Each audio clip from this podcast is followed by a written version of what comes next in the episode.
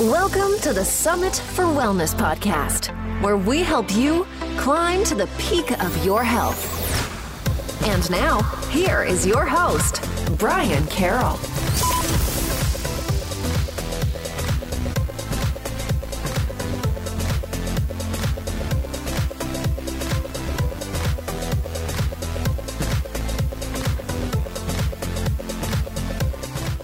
Hello, and welcome to episode 27 of the Summit for Wellness podcast. And welcome to 2018. We have arrived in this new year. So, my question to you is Have you set some health and wellness goals for 2018? Typically, at the beginning of every year, many people start off the year with some resolutions, and hopefully, people continue with their resolutions all the way through the year. It doesn't necessarily mean that you have to wait until the first of the year to start on your health and wellness journey, but it does provide a great opportunity to get started in the right direction by starting on your journey on the first day of the new year. So if you're on that health and wellness journey, congrats to you. I hope you keep it up and I would love to see some of you transform your lives in a nice, healthy way this year.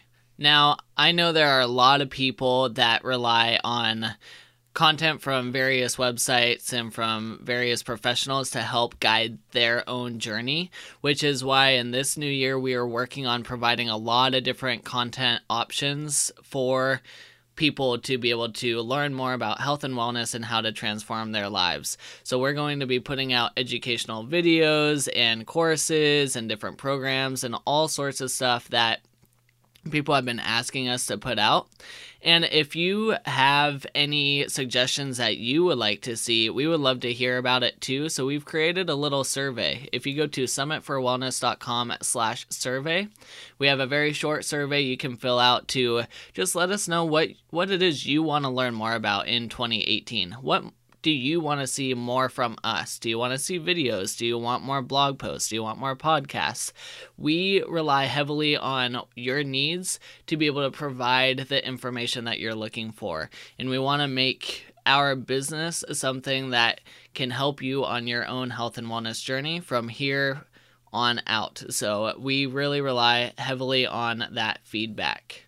So, with the episode today, my guest Amy Berger and I talk about two different health topics. We talk about Alzheimer's and the keto diet. And the, the keto diet is very popular right now. So, uh, the way that she's been able to integrate the keto diet with Alzheimer's and use that as a therapeutic approach to uh, changing the way the body uses uh, glucose and ketones as fuel and to help the brain get away from the insulin resistance that's found a lot within uh, people suffering from Alzheimer's has been just a fascinating approach.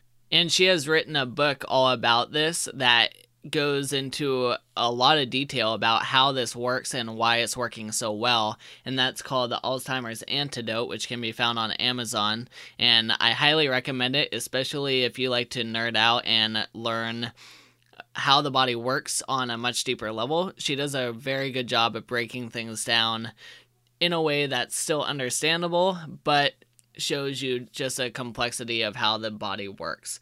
So let's go ahead and go right into the interview.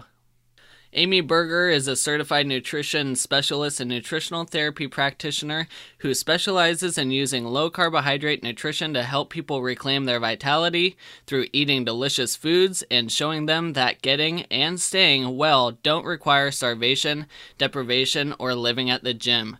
Her motto is Real people need real food. Thank you, Amy, for coming onto the show. Thanks, Brian. Happy to be here. Today, we're going to be talking about two big topics in the health world keto diets and Alzheimer's. And your book that you released back in March, The Alzheimer's Antidote, does a really good job of blending these two topics together. So, before we get too deep into the blend that you've shown, let's uh, talk a little bit about Alzheimer's since it's such a complicated disease that uh, scientists haven't had that much luck with studying over all these years. And now there's a lot of new stuff coming out, especially with working with the keto diet. So, can you talk about what made you decide to start studying alternative ways to fight Alzheimer's disease? Yeah, um, I oddly enough, I have no family history of Alzheimer's, so I really didn't have any personal experience with it. But um, uh, several years ago, I read Gary Taubes' book, Good Calories, Bad Calories, and he has a chapter in there where he mentions a connection or a possible connection between glucose, insulin, and Alzheimer's disease. And it's the first place I ever heard about that connection. And I was like, oh, that's pretty interesting. But not having had a family history of this or having a real, you know, huge interest in it, I kind of brushed it aside to the back of my mind, thinking, oh, you know, maybe someday I'll look into that. Someday later I'll research it. And a couple of years after I read that book, I was in school for nutrition. And when it came time for me to pick a thesis topic, like something to, to research, I said, you know, I'm going to go back to that Alzheimer's thing and see if there's even enough scientific literature on that topic that I could write a thesis on it. Like, is there even enough research on insulin and glucose and Alzheimer's for me to even write? And when I just did the initial searching, like just you know looking online for for journal articles or publications that that would have supporting information i was just like stunned by what i found. It's everywhere. There's so much of it. You you have to intentionally be ignoring it to not see all of this information. So um I, I end up I ended up doing my thesis on this topic on on Alzheimer's disease as type 3 diabetes and the potential therapeutic use of a low carb or ketogenic diet for this condition. And then after I was done with school, I couldn't imagine keeping it to myself. I mean, I truly felt like this was potentially life saving and life changing information. And so I turned it into a book and I was lucky enough that a publisher expressed interest in it. And so now it's a book. But um, that's how it happened was just there's there's this potentially very very helpful strategy for this condition that at the time anyway very few people were talking about there's a couple more books now besides just mine but um, i just felt like I had to get this information to the people who need it the most, which is the loved ones and caregivers of people with this illness. How long ago were you working on your thesis? Uh, I finished that in 2012. And my, my book didn't come out until 2017, though, but I didn't really try to do anything with it until I don't know, 2014 or so. I initially released it as a PDF, as a little ebook on my own website, but then I found, um, you know, a quote unquote real publisher that turned it into a, a physical book that you can get on Amazon and all that. So it's been relatively recent in the last five years since you were looking into a lot of these uh, studies that were coming out about the ketogenic diet with Alzheimer's. Yeah, I have to say though, I mean, I, I was new to researching it as a nutritionist and as a writer, but certainly the research itself goes way back, you know, goes much further back than just five years. Um, they've they've known about this glucose and insulin problem in the brain for decades. I mean, not not for like 50 or 60 years, but but at least since the 90s. Some of these papers go back at least to the mid 1990s, um, and you'll still you'll still hear people say like it's you know alzheimer's is a total mystery. We have no idea what's going on. And that's just not true.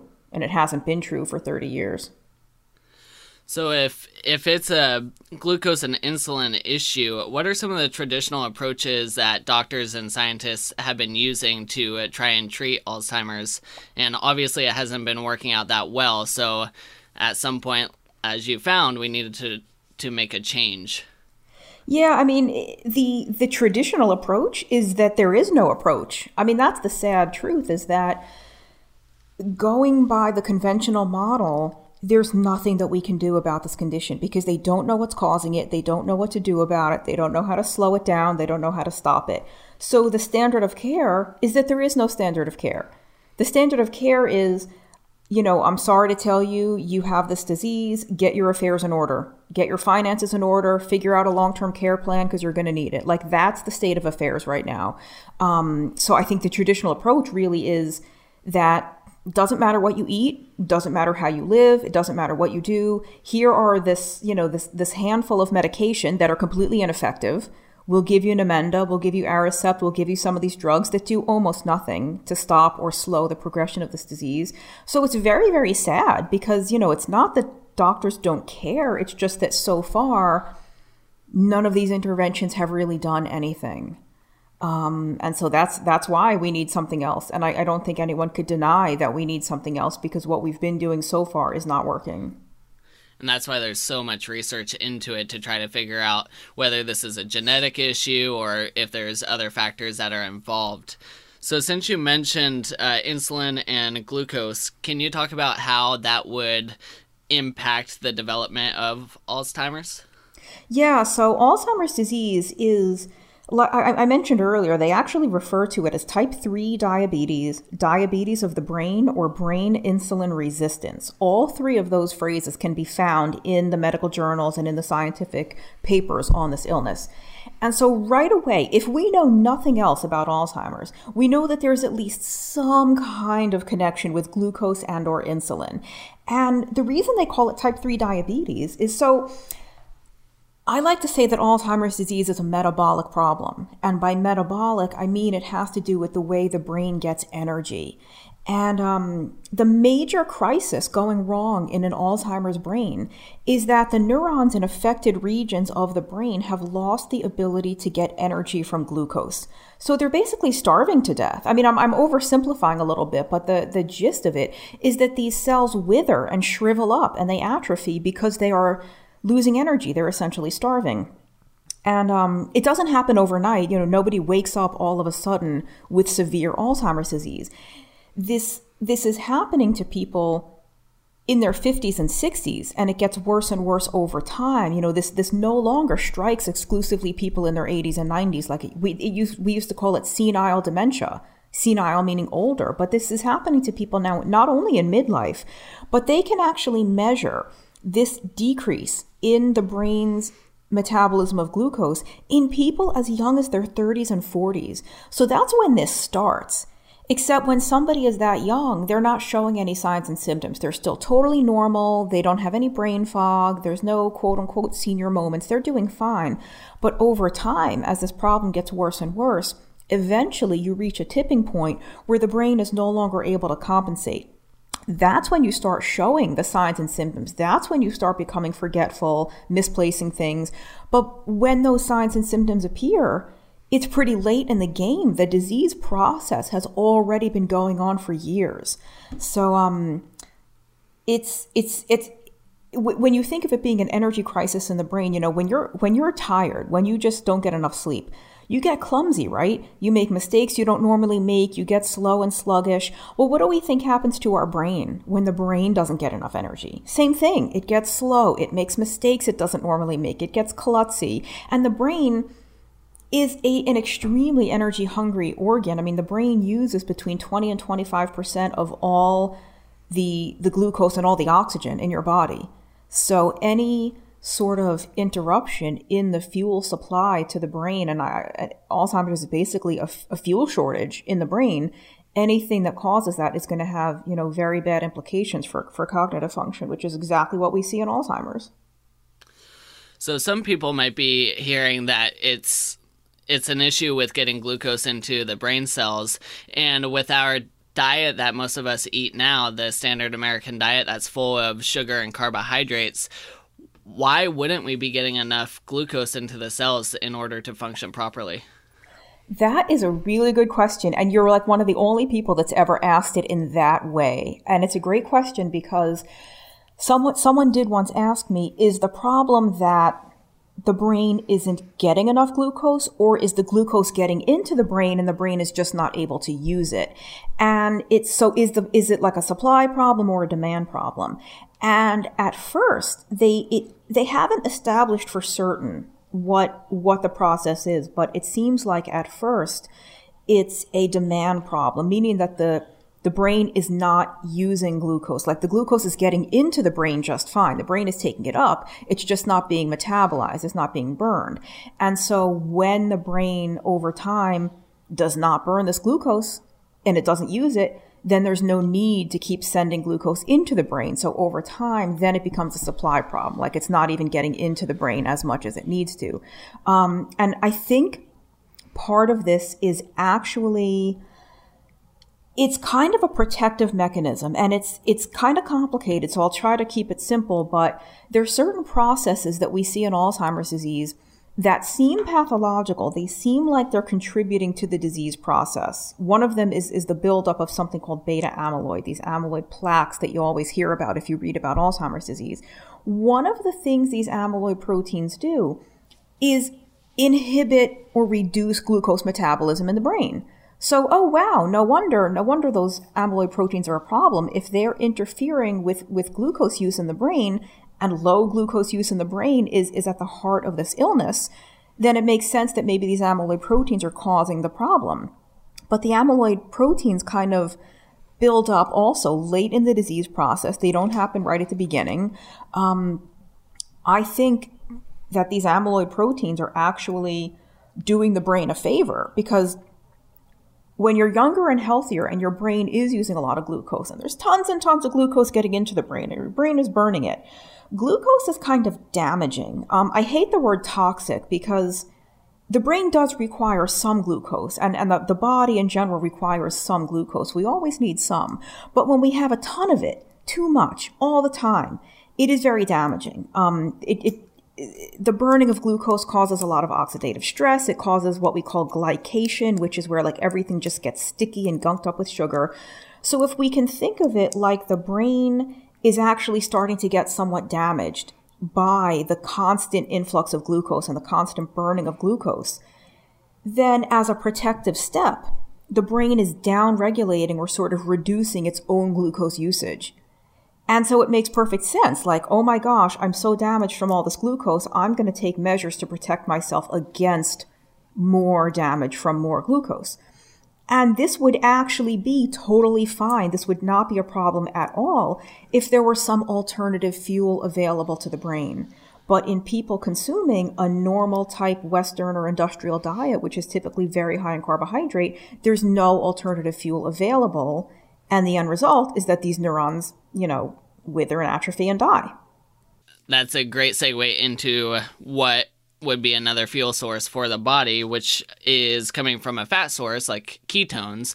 So, can you talk about how your body can co- create ketones out of fat and how does that get into the brain cells?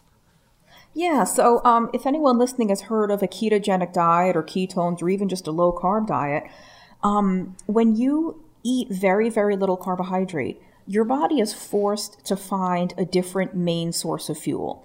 Um, now, like I said, you'll always use a little bit of glucose, but the body can make glucose out of many other starting compounds. So the fact that we need a little bit of glucose doesn't mean that we are required to eat a large amount of carbohydrate. Like you can make glucose out of other things. You don't have to eat bread. You don't have to eat pasta to get this glucose.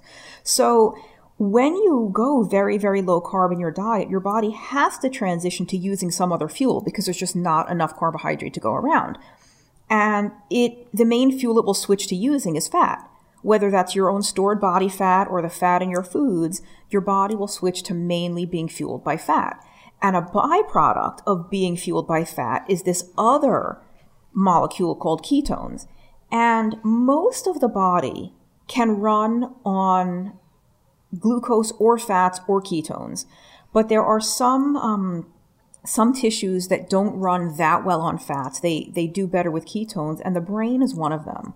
Um, so when you're on a very low carb diet, your muscles, like the bigger, you know, most of the rest of your body will run on fat primarily and a little bit of glucose.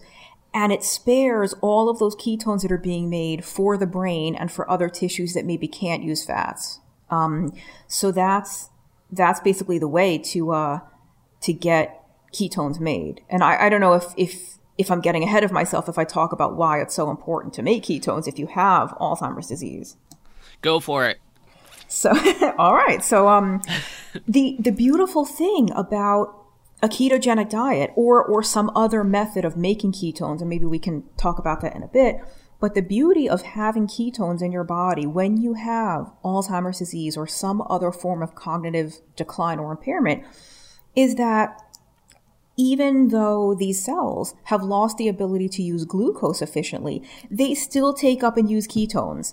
It's really fascinating. Now, an, an older person who has very severe dementia, their brain is not going to take up and use ketones as well as someone who's young and healthy, but they do still take them up and use them. And they've shown this in human studies with humans with Alzheimer's. Like, thank goodness this isn't a time where we have to rely on mouse studies and petri dish studies, and all that work has been done too.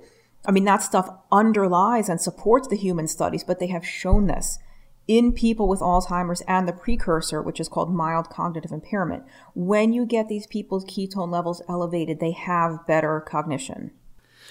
That's really fascinating, actually, that even though you can't get glucose into the cells, you can still get the ketones into the cells to provide that cognitive function.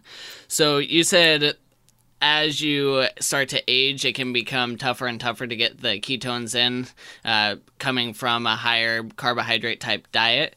So, at what point would you start to apply the ketogenic diet to someone to try to reverse the effects of excess glucose in their system?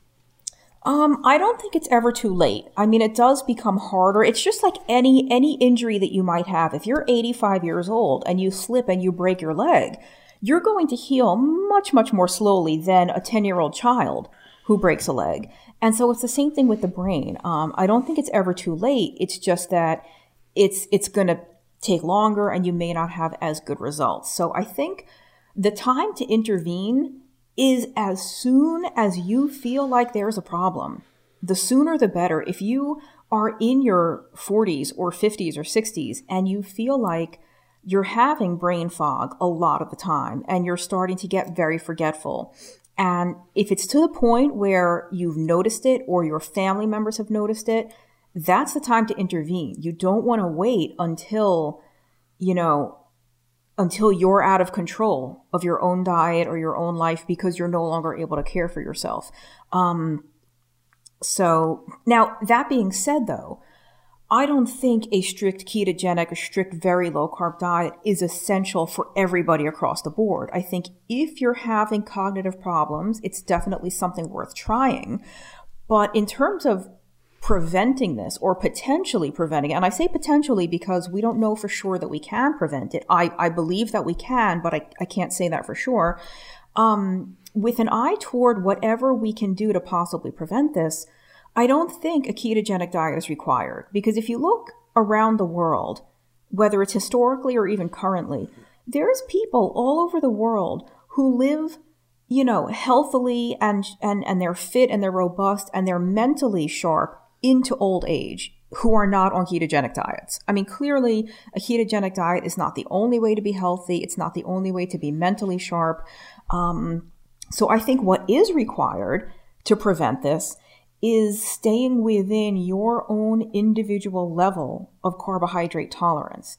And for some people, they might have to stay under 50 or 40 grams of carbs a day, which is really not that much. You know, one bagel puts you over 40 grams. Like you might have to just get your carbs exclusively from vegetables. There's other people, especially if they're more athletic, if they carry a lot of muscle mass, who might be more insulin sensitive, who can eat 150, 200 grams of carbs a day and they're fine. So I don't think like a ketogenic diet is required, but it is required that you sort of keep your glucose and insulin levels in a healthy range.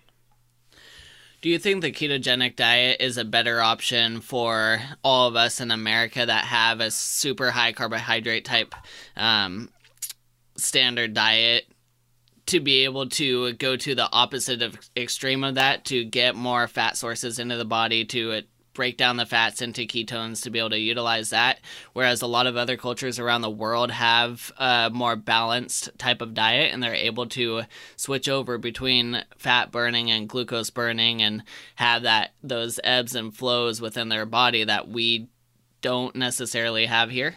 Yeah, that is a great question. Um, I think that depending on how sort of metabolically derailed somebody is, depending on how far away they are from being healthy or being optimally healthy, however we might define that, you know, the further away someone is from that, the more drastic an intervention I think they would need. So, like if someone is type 2 diabetic, maybe is uh, morbidly obese, has PCOS, if you have some known condition that is coming from chronically high insulin, then yes, a very low carb diet or ketogenic diet is probably the best thing to do, at least for some period of time. Um, even for the people that have that kind of metabolic damage, they might not have to stay ketogenic for their whole life. Like if you look at the Atkins diet, you know, sort of the one of the original low carb diets, you know, the the first in the first part of the Atkins diet is called induction, and it's two weeks. It's only two weeks of a ketogenic level of carbohydrate under 20 grams. After that, he had a strategy whereby you very gradually over time reintroduce small amounts of carbohydrate. Um, so it may be that some people do have to stay very, very low carb for their entire life, but I think you know, like you were saying, like like we in the U.S. we have such a sort of crazy diet compared to what human physiology is is expecting so to speak or for what our bodies are designed to like thrive on our, our, diet is so far from that that i do think a lot of us need something extreme to to bring balance back. Like you have to to go from an unbalanced diet to a better state of health you need unbalanced in the opposite direction at least for some some time frame. And then you may get to a point where you can sort of gradually go back to a more normalized diet which may mean that you're not going to be eating all kinds of sugary cereal and, and cakes and all kinds of junk all the time, but maybe that allows you to eat things like beets and sweet potatoes and parsnips and these sort of starchy carbohydrates that are still wholesome foods and they're still nutrient rich foods. Um, they're just not as, as low in carbohydrate. I think somebody, if somebody grows up like they do in, in certain other countries or even in, in America, if your parents know what they're doing nutrition wise, if you grow up with a very healthy metabolism and you never, I, I, I'm going to use words I don't like just to keep things simple. Like if you never get broken, you don't have to repair yourself. So if you're not broken, you don't need a diet to fix you. If you are broken, however we might define that, if you're very far from, from feeling as well as you think you could feel, then you probably do need something that's sort of unbalanced in the opposite direction. Now, when you put people on a ketogenic diet and it works very well for them, do you keep them on the ketogenic diet as long as it, they're doing well on it, or do you cycle them on and off of it? So it might be a couple months on a ketogenic diet, then you'll cycle them back off and then bring them back on, or how do you apply the ketogenic diet? Um, it it sort of depends on what they want to do. Some people are perfectly happy staying ketogenic all the time. They just have no desire to even eat, you know, a non-keto brownie or cookie or because you know you can make those things out of like almond flour and coconut flour. You can make sort of keto and low carb substitutes for just about any food out there that you enjoy. So some people really like that way of eating and that's fine. There's other people who do miss those kinds of things and, and who want to have a slightly more liberal diet. And it, it just depends. It depends on their situation, their state of health. Um, some people, you know, not really truly, not everybody needs to be ketogenic. And maybe that's like shocking to say, but honestly, the, the ketogenic diet is a very, very helpful, very effective intervention but that doesn't mean that everybody everywhere needs to be in ketosis all the time. I think there's people that for, for various reasons, they could just be more, more metabolically flexible. They're able to have, let's say, you know, once a month, it's, it's wings and beer night with the guys, or like, you know, once every two weeks, you go out with the family to the Mexican restaurant and you eat the beans and you eat the rice and the chips and it's no big deal. Um, there are some people who for psychological reasons mostly, like they can't have a meal like that every now and then because that one meal sends them off the rails. And then before they know it, six months have passed and they've regained 30 pounds. Their acne is back. Their PCOS is back. Um, so it really is individual. It depends on what the individual is, you know, best suited for, whether it's physically or psychologically. Um, and I do get, I actually get clients coming to me who are on a ketogenic diet who I recommend more carbs for because they're just not doing well. Um, and it's, you know, that happens for various reasons. But like I said, not everybody needs to be keto. And in those people, it's not like I recommend that they go back to, you know, donuts and, and cookies and ice cream, but it may be that they, you know, are able to do beans, fruit, you know, again, more of these like nutrient rich, still, they're still whole foods. They're still unprocessed foods. They're just slightly higher in carbs. Now, there's a couple questions that a lot of people ask when they hear about high fat diets. The first one being, eating a lot of fat, doesn't that make you fat? And the second one being, what about all that cholesterol that I'm ingesting? Isn't that bad for my body, my heart, etc.? So, can you talk about um, how a high fat diet might not necessarily make you fat and what the importance of cholesterol is within the body? Yeah. So, a high, a, when you eat, it's fine to eat a lot of fat as long as you keep the carbs low. What you can't do is do both. You can't do a high carb, high fat diet, or you can, you're just not going to like the results. you're going to be very unhappy with what happens to you. Um, so if you're looking to lose fat, it's totally fine to eat fat, but I would say the even more important part of that equation is to keep the carbs low. And then the fat sort of takes care of itself. Um, with regard to cholesterol, I mean, if if the listeners take nothing else away from this entire episode except what I'm about to say right now, let this be the thing. The amount of cholesterol that you eat in your food has almost no effect on the amount of cholesterol in your bloodstream. And they've known this for decades. That's not news. That's not earth shattering. They've known that almost forever. Um, there is an effect in some people with the amount of fat in the diet. For some people, if you eat a lot of saturated fat, your cholesterol might go up. But in in human health and especially in Alzheimer's disease or anything to do with a decline in cognitive function, cholesterol is like the brain's best friend. The brain is built out of fat and cholesterol about 25% of, of all your body's cholesterol is in your brain.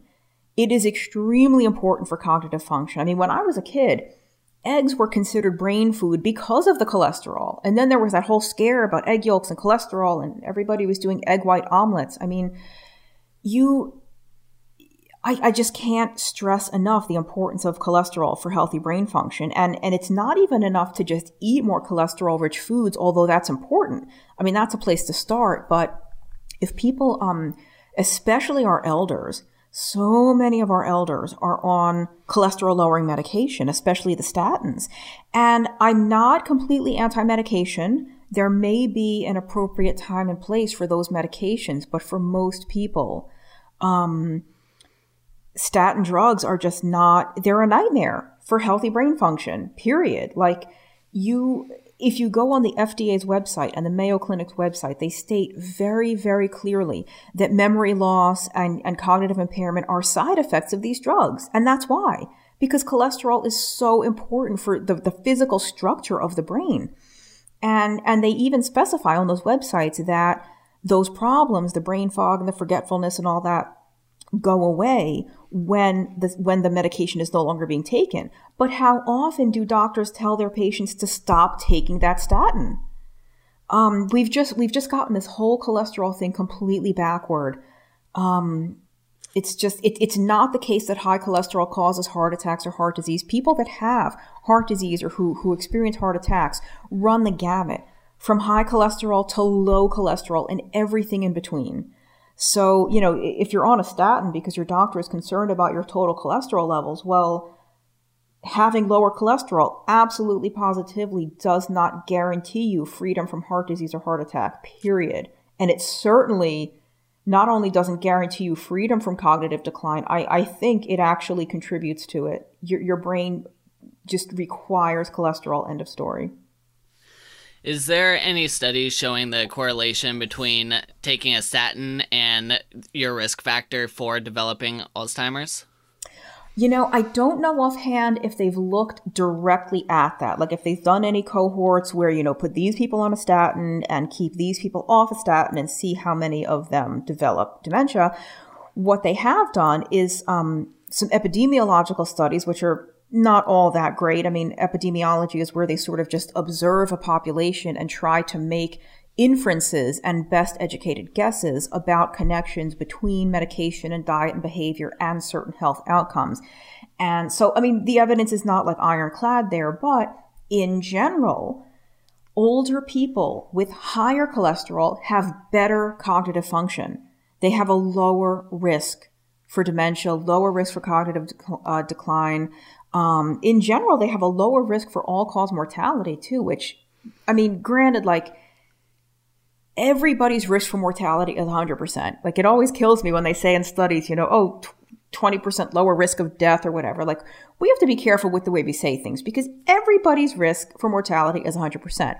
But when they say that like their their you know risk of all cause mortality is lower, it just means that at any given point their risk of dying from anything other than old age is less. Um, so and that's that's again with higher cholesterol, including LDL, which is the quote unquote bad cholesterol, even though that's a total misnomer. And I, I, do know, so again, like I'm not sure about the actual studies looking at people on statins versus people not taking statins, but I do know Dr. Dale Bredesen, who recently came out with his own book called The End of Alzheimer's, um, he gets patients off statins. He does not like to have the patients on statins because he knows that it interferes with healthy cognition. Interesting. Now we we've talked a lot about fat. We've talked a lot about carbohydrates. Does protein have a role with uh, Alzheimer's at all, or is protein not really a factor? Oh, another good question. Um, you're good, Brian. Um, protein. It's hard to say because if somebody is following a strict ketogenic diet, and if they need, like I, I, mentioned before, that not everybody needs to be in ketosis, but if you have a medical condition where you do require actually being in ketosis versus just being low lowish carb, then you do have to watch your protein intake a little bit. You can't eat a ton of protein because it will prevent you from developing very, very elevated ketones. But that being said, most older people, and I keep saying older people because we're talking about Alzheimer's, so it is, you know, mostly, you know, middle aged and, and, and older people. A lot of that population is actually not getting enough protein. So um, there's a lot of people doing ketogenic diets that sort of worry about getting too much protein, and in the older population, I would be concerned where they're they're actually getting too little. Uh, do you have a percentage uh, protein that you would try and keep the diet within? It's not so much a percentage as absolute grams, and I try to base that on somebody's uh, either their body weight or their ideal body weight. So, like if somebody weighs 250 pounds, but sort of their goal weight or maybe their ideal weight is like 170, then they can base that on 170. So I don't I don't like to do the percentages because I just think people end up not eating enough protein that way. Because if, if you think on a ketogenic diet, you know, you should quote unquote should be around 70 to 80% fat and you know, let's say no more than 10% carbs, people tend to be at like 15% protein, and I just find for a lot of people that's too low. Going back to the fat, is there specific types of fat that you prefer over others? And are there specific types of fats that break down into ketones faster than other fats? Yes, absolutely. So, um, with a ketogenic diet, I mean, the single most important thing to do is to keep carbs very low. The fat quality and the types of fat is kind of a secondary issue, but once you've sort of mastered keeping the carbs low, then you, you do kind of want to give some attention to the, the types of fat that you're eating. And the ones you want to stay away from, you don't have to eliminate them completely, but the ones you sort of want to go low on are the vegetable and seed oils. So, like all of these polyunsaturated liquid oils, soybean oil, corn oil, um, cottonseed oil, peanut oil, um, canola. Eh, there's been some stuff on canola lately connected to Alzheimer's that I, I, think the science is very sketchy there. I'm not concerned about it, but you know, there's there's really no reason to use canola anyway. You can use olive oil, you can use coconut oil, and of course, I mean the animal fats are are very good for us, especially if you can afford to get grass fed, you know, animal products and, and the fats from grass fed animals. So that would be things like beef tallow, lard, um, butter, ghee, bacon fat. Even if you have like a good quality bacon, you can save the fat to cook greens with. Um, as for so I'll, I'll, get to the which ones help the ketones more in a second, but I, I do want to stress. I mean, it's it's okay to eat small amounts of, of things like soybean oil and, and canola and all that because it's it's pretty hard to avoid them 100%. I mean, it can be done, but I just don't think it's necessary. If for most people, the vast majority of those fats that we eat come from processed foods. they're in crackers and cookies and baked goods and, you know, store bought margarines and all that. And when you eliminate that from your diet because you're not eating that stuff anyway, then your consumption of those kind of fats goes down by default. Like you don't even have to try. It just happens just because of the change in your diet. Um, but if you're, you know, if you're going to buy a store bought blue cheese dressing or ranch dressing, you know, 99% chance that's going to have soybean oil in it. And that's okay. Like I don't want people to make themselves crazy because it's hard enough sometimes for people to make this change in their diet, just to do low carb.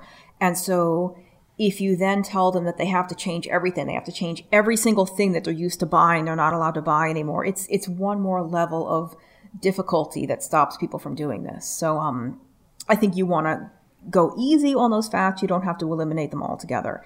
And then as for specific fats that really, really help the brain because they convert more easily into ketones, I mean, that's definitely going to be the fats that are high in medium chain fatty acids. So the, the best source that's, that's out there is coconut oil. They sell actually now medium chain triglyceride oil, MCT oil. You can buy it at a health food store or online.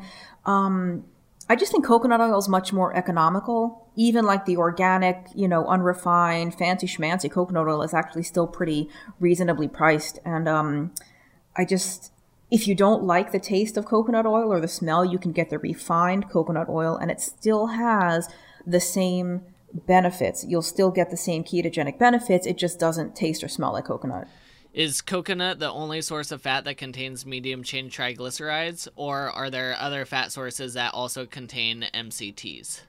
Coconut oil is a really good source. MCT oil is a good source. Um, goat fat, believe it or not, like caprylic and capric acid, those are medium chain fats. So if you do goat dairy, goat cheese, they even make, um, there's a company that makes goat ghee now. Um, I think Roquefort cheese actually is also a good source of it, like some, some of the blue cheeses. And that, that may depend on what the, it may depend to some extent on what the animals were eating, but some blue cheeses are a good source of MCTs. Now, one area that we know plays a huge factor in how our body processes uh, glucose and metabolizes food is stress on the body. So, does it matter what we do to our diet if we continue to be and live a really high stressful life? Um, so stress will definitely impact the results you'll get from pretty much any diet. Um, I think that for the metabolic changes we're looking for with a low carb or ketogenic diet, you're going to get most of the way. Like you will get a certain degree of results just by staying very low carb and eating good quality fats and proteins. But if you are like a major stress ball and you're especially if you're not sleeping enough if, if your whole life is just stress you're not going to get as good results as you would get if you were more relaxed and more calm and sleeping more. And part of that has to do with interfering with healthy glucoregulation like the way your body handles and processes glucose and insulin um, when you're stressed out, it tends to keep your blood sugar higher. And if your blood sugar's higher, your insulin's going to be higher. So it's kind of this big, like, self fulfilling prophecy, like a big vicious cycle that um, I think if you are a very, very stressed out person, you're better off doing a low carb diet and being stressed out than not doing a low carb diet and being stressed out. But you're, you're not going to get the optimal results that you might get if you also, you know, made efforts toward managing that stress. And and the stress could be anything. I mean, there's things that we don't consider to be stress that that they are stress stressors to the body and to the mind. So it could be, like I said, not sleeping enough, um, too little and too much exercise. You know, just because some exercise is good doesn't mean more and more is better, especially if you're not resting and recovering enough. Um, m- mental and emotional stress is is another source, but there's just so many different things that keep us in that like fight or flight state that we don't even realize are, are doing it. Do you have any good tests or ways to test um, to see your insulin levels or to measure your glucose levels to see if some of these uh, signs and symptoms are going to be or start becoming more present and maybe you should be more aware of what it is you're eating and changing the way you eat? Yeah, so the glucose, um, you know, you can get any of this tested at the doctor, but the glucose you can actually buy like a handheld uh, glucose meter. You can get it at any corner drugstore. The meters are pretty cheap. Where they get you is the test strips. But once you start testing, you don't have to test all the time. You can sort of test for a couple of days or a couple of weeks and see where you are, and then you know you can change your diet accordingly. Unfortunately, with insulin, there's not any home testing device yet. And I say yet because I know there's got to be somebody working on it. It's a gazillion dollar idea. Everybody wants to test insulin at home. And I've I've been told that the reason that doesn't exist yet is just because the um the biochemical test required to actually do that is more more complicated than the one for glucose, so they can't fit it into this like baby sized meter. So you can just get it tested at the doctor's office. You just have to request a fasting insulin test. And it's um it's not a very common test. I think it should be, in my opinion. It should be made a standard part of routine blood work, just like your glucose is, just like your cholesterol is. Um, because you might even ask for it your doctor will say you mean glucose right? You have to say no. I mean insulin. You have to you have to specify because it's just they're not used to people requesting it. And if your fasting insulin level is elevated then you know for sure that you have a problem because your fasting level should be very low. But there might be some people out there who the fasting level is normal but after they eat, particularly if they have a high carb diet, after they eat, their insulin is skyrocketing and it's staying high throughout most of the day. And it just so happens that by the time they wake up in the morning after being asleep and not eating for those hours, it comes back to normal. So if you have signs and symptoms of, of chronically high insulin, even though your fasting level is normal, there, there's some other tests you can do that are sort of more advanced, but you might as well just try a low carb diet. And, and those signs and symptoms of high insulin, even if your glucose is normal, I have to stress this because there's truly, literally, without exaggeration, millions of people who have perfectly normal blood glucose because very high insulin is keeping that glucose in check. So that stuff, PCOS, gout, hypertension, abdominal obesity. If you have high triglycerides and low HDL, it's a dead giveaway that you have high insulin um, skin tags. Um, there's just just a lot of. Uh, I, I think I said hypertension. I'm not sure. High blood pressure. That has almost nothing to do with how much salt or sodium you get in your diet, and almost everything to do with your insulin levels. So, um, I think I think a fasting insulin test is a place to start, though, because in most people that that do have an insulin problem, that fasting level will be a little bit elevated sounds like having an insulin meter would be a multi-million dollar idea to be able to track that throughout the day just like you would your glucose levels. Oh it's zillions. So if i knew anything about the science like like i've had to develop that technology i do it because it's it is definitely a gold mine idea. And I, I, guarantee there's there's people working on it now. I just have no uh, no sense of when that might be available to the public. Well thank you amy so much for talking about uh, the ketogenic diet and alzheimer's. I want to give you the opportunity to talk a little bit about your book, The Alzheimer's Antidote Using Low Carb, High Fat Diet to Fight Alzheimer's Disease, Memory Loss, and Cognitive Decline. You released this back in March. Can you talk a little bit about your book? Yeah, thank you. So, um, the book the book has been out for a couple of months. It's available on Amazon, and uh, I think it's available in the UK. It may be available in Australia, and it's there's a Spanish language version of it out, and I'm not sure where you can get it overseas. I would check check Amazon or check your local bookseller, but um, it's it's been very well received. I mean, the foreword was written by Dr. Perlmutter, who wrote Grain Brain, which is just really really humbling and fabulous to have his support and his endorsement. Um, so I, I the book is really the, the first third maybe of the book or the first half is specific to Alzheimer's disease and why I recommend a low carb diet. Like what's going wrong in the Alzheimer's brain, why, and what to do about it.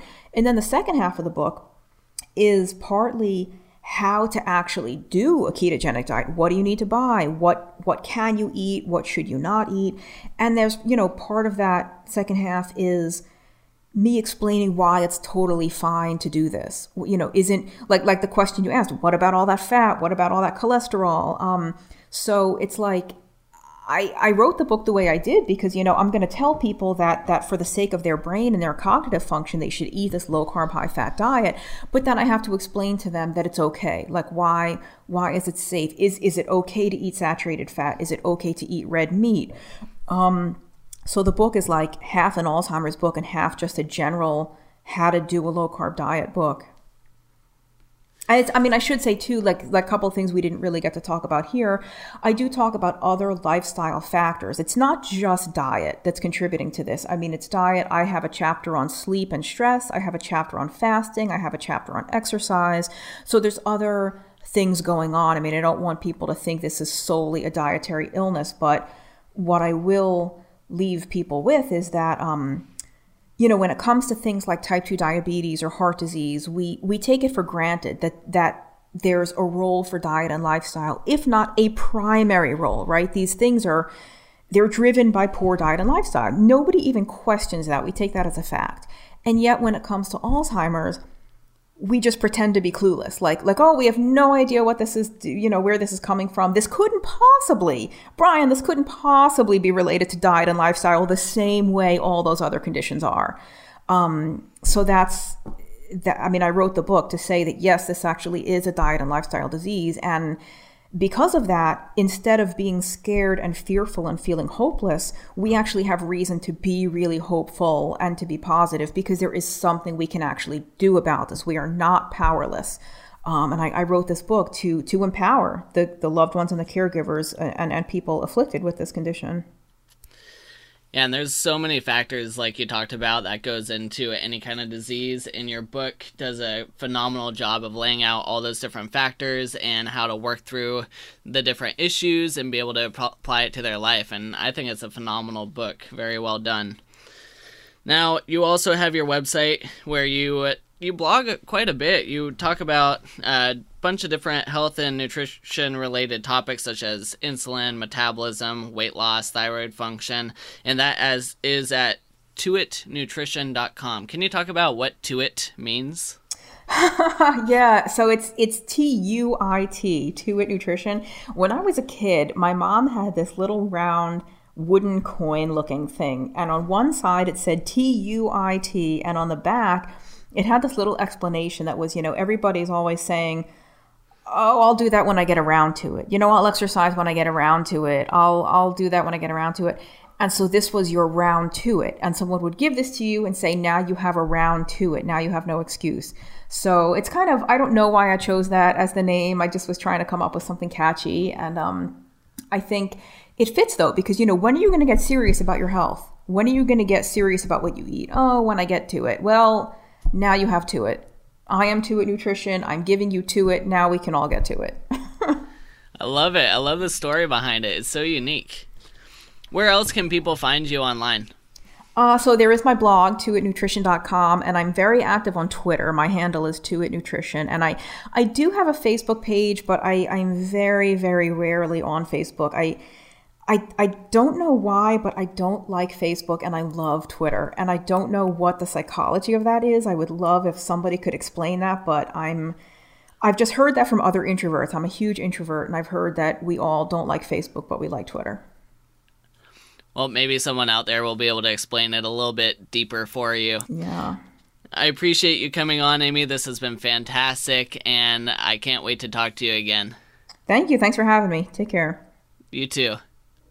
There you have it, folks. There are ways to be able to help and support people that are suffering from Alzheimer's disease. If you know of anyone that is suffering from Alzheimer's and they aren't progressing with the treatment process that they are on, maybe you should look into the book, The Alzheimer's Antidote, and see if bringing them onto a ketogenic diet will be beneficial to them. If you like this episode, please go to iTunes and leave us a rating and review.